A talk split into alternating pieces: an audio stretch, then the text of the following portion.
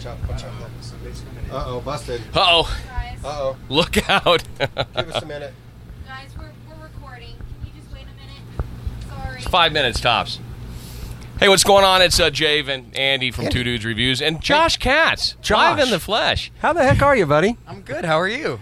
We're doing awesome. I got to say, the last time we saw each other was uh, kind of a weird. Uh, it was a Skype interview online that you did from home. You still had like your homemade lighting rig in the background, which was kind of funny. I still had dark hair, right? Yes.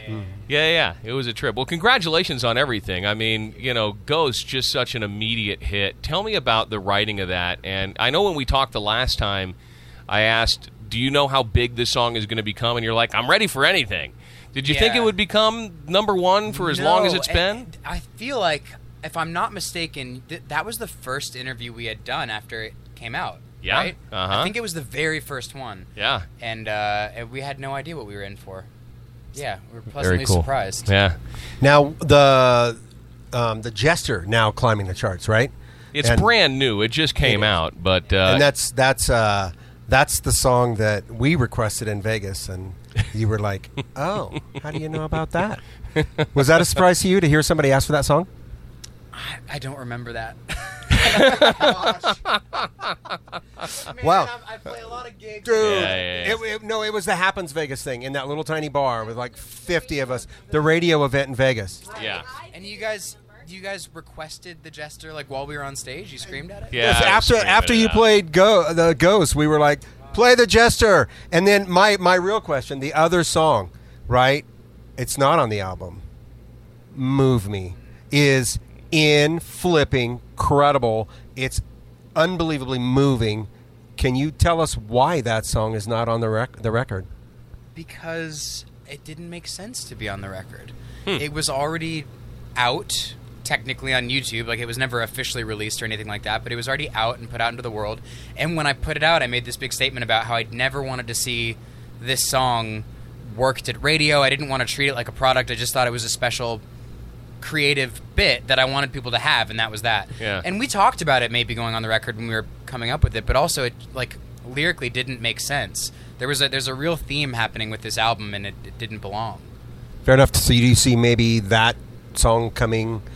Your thought process maybe changing later on down the road. Could be like a B side I, somewhere. you know, I don't know, but I just wonder. I, I think more people should hear it. I mean, without having to go to YouTube to to, to, to, to see it. We have been scheming ideas for what we should do with that song because it was it's the only thing that we've ever put out like organically without any help, just like got a million views. It was the only thing that's that's never really happened in our Yeah. careers before. Like all the other things are like, well, there's this whole machine behind this. You know, Ghost has however many million views on YouTube and streams, but that was the only thing that was just like purely organic, and so we don't want to just let that be. I don't know. I'm I'm I'm on the fence about it. Now that it's been enough time, I'm not like as concerned with it. If the radio wants to play it, they can play it. I just don't want to. I just don't want it to turn into a product. That's right. all. Yeah, yeah, yeah. Yeah, it would be really Fair cool enough. if it was organic and people just started picking it up. But I think there's still plenty of life and plenty of music on "Okay, I'm Sick" to Of have course. three, four, five singles down the road. Yeah, I, I, wa- I wasn't taking away from that, by the way. I just I, that's a beautiful song, and I love it. And hopefully, you'll play it tonight. I'm curious what changed between uh, between the last record that you did and then Big Machine and then doing this new thing because it seemed like you kind of stepped up to the plate and then shit got we- weird and then you stepped back recomposed and then came back again. Tell me about that. What changed? What's different? Are you saying between the EP and the and the album? Yeah. Uh, we were just a completely different band. We were a lot younger. Uh, and the songs on that EP were just like a compilation of songs that we had written up until that point. Yeah. And that's sort of what it was. And and once once the band started doing better and we were receiving all this validation and there were certain little bits of like lyrical content from that and from Move Me and from other other things that we were like starting to put out and show people, they were like, Well this is you have something really special and then we just sort of ran with that and, and you know, we yeah, we moved to Big Machine and we had all of these opportunities. We're like, well let's really be something special. Let's not just be another rock band with cool riffs. So, like, let's really put effort into into making something that's that people are gonna like. That's gonna turn people's heads. People to me, the album, about. the the new album comes off a bit controversial. Just you deal with really raw stuff that might evoke some emotion from some people. Everything from suicide to PETA to you know PETA government and you know and f the establishment, the current establishment. You know Yeah. to the internet and the dangers of that. Um, tell me about your home life a little bit and, gro- and, and, and growing up. Do you have a better relationship with your mom or your dad? I don't have the greatest. Re- I'm, I've been working on my relationships with both of my parents. Not nothing against them, but I've just, you know, everybody has their own personal issues with their family, and that's that. And um, no, my home life. It's not like my home life was that crazy. It's that I've just I'm very observational with uh, with the world, and I care a lot about morals and understanding what's moral and what's not. And this record just ended up being such a 2018 because that's when it was written technically but 2018 2019 this generation observational creative piece and so it's about all of these things that are like constantly uh, you know in our faces the, the internet stuff and so many different things and political things and whatever else. And they're just like some of it is opinionated and some of it isn't. Some of it's talking about these things but with no opinion from a completely neutral perspective just to get people to think you know think about this stuff in different ways So when you when you write a song like Ghost, there's that's not personal experience, or is that from an experience of someone you know, or your own personal experience? Ghost is different. Like songs like Ghost and 24 and Xana X, like those songs are a very specific thing that were that are personal to me.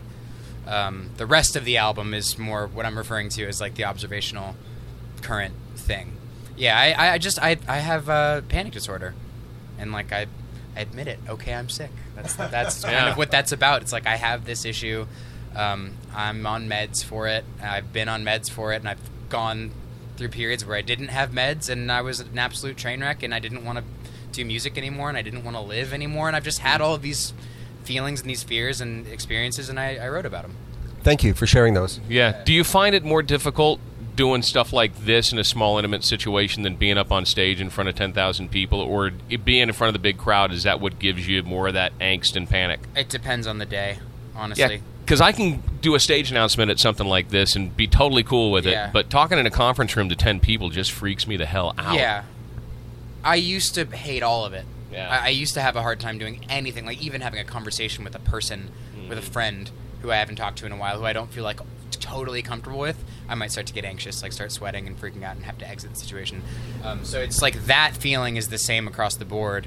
I, I've just been getting better progressively, like as a whole, and so I, it's hard for me to distinguish if this is more difficult than that because I'm just doing better in general. And that's that's quite a remarkable dichotomy to have this issue, whatever, but to choose music as a career. When did when did I mean was that was it always your plan to be a musician? I had the plans of being a musician before I had the issues. Huh. So wow. I didn't grow up. I didn't grow up with these problems. I- That's I, they hit me at like 17, 18, okay. 19, 20. Were you a popular guy in school? So popular. Are you Yeah. serious? No, dead Okay, serious. Yeah. Like very popular. I was homecoming prince. I was. Nice. I was kind of That's a dick, awesome, but yeah. like in, in the most of the popular guys are. Yeah. Um, I'm, I think I'm less of a. No, I'm still kind of a dick. I don't know. Um, I'm more conscious about it now. Yeah. Uh, but yeah, I was, and then I got out of high school and realized I wasn't the shit, Yeah. and real life was big and scary, and I, then I started having these these anxious fits, and then uh, and then that went away, went away for years, and it came back again five years ago or something, Wow. four years ago. Yeah, so so say uh, your voice is shot tomorrow, or you lose your musical voice is shot aptitude. today, by the way. What what what would you be doing if it wasn't for music? Uh, building things. Okay. Yeah, yeah, because you b- built Be- most of the stage and, and most of your Yeah. setup out on going I out would, on the I, road. yeah. Anything creative, honestly, I would be doing something creative. Like I was just thinking about this because I'm recently we ordered all of these all of these new lighting pieces from like this Chinese manufacturer that I've been bartering with back and forth. It's been a whole thing. It's been really fun.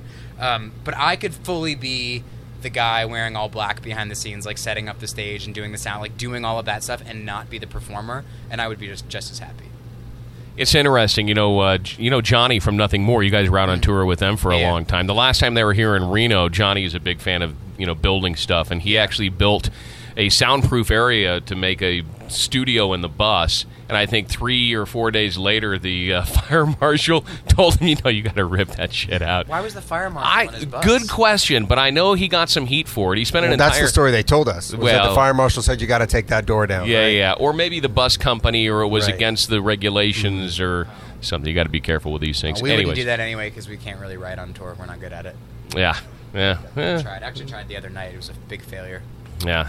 Is the Shinedown tour the biggest, uh, you know, tour that you have been on as far as Probably, audience yeah, tonight? if you if you don't count festivals, Yeah. because we've done the festival circuit where those are big. But I think just supporting a band, yeah, is probably the biggest one we've. And then up next, headline tour. Is that going to be a lengthy tour? Well, I know I know you're playing aftershock in Sacramento, which means you won't be playing here in Reno. But God, it'd be great to see you guys doing a headline, you know, a club tour here in town because you're so great. just at making eye contact with everybody. That's it's a real gift when you go to a show and you see a front man who makes it makes everybody in the audience feel like you're talking just to them, and you have that gift. It's uh, it's a little that. freaky. Actually, I, I was going to say, is that conscious? Are you conscious of that? Uh, being present and being intimate with your crowd? Yeah. Yes. Yeah. There are moments when I might slip out of it, and I have to push myself back into it because I'm like, oh, I'm not performing. When I play a show every single night, it becomes like second nature, and I have to sometimes force myself to be in the moment to remember what I'm doing. That there's people here watching, and I'm not just like, Yeah. you know. But It- also, is there's certain songs where I have to be that way, yeah. which is like I can't get through them unless I'm like connecting with people. Promise me. Yeah. Listen to that song five times, and I went, "It's poppy, it's fun, you know, it's good." And then I listened to the lyrics, and I went, "Oh my god!" Had to pull over the side of the road and get a tissue because I Oh, was that's tearing up sweet. thinking about my wife and I and the message behind the song. Right.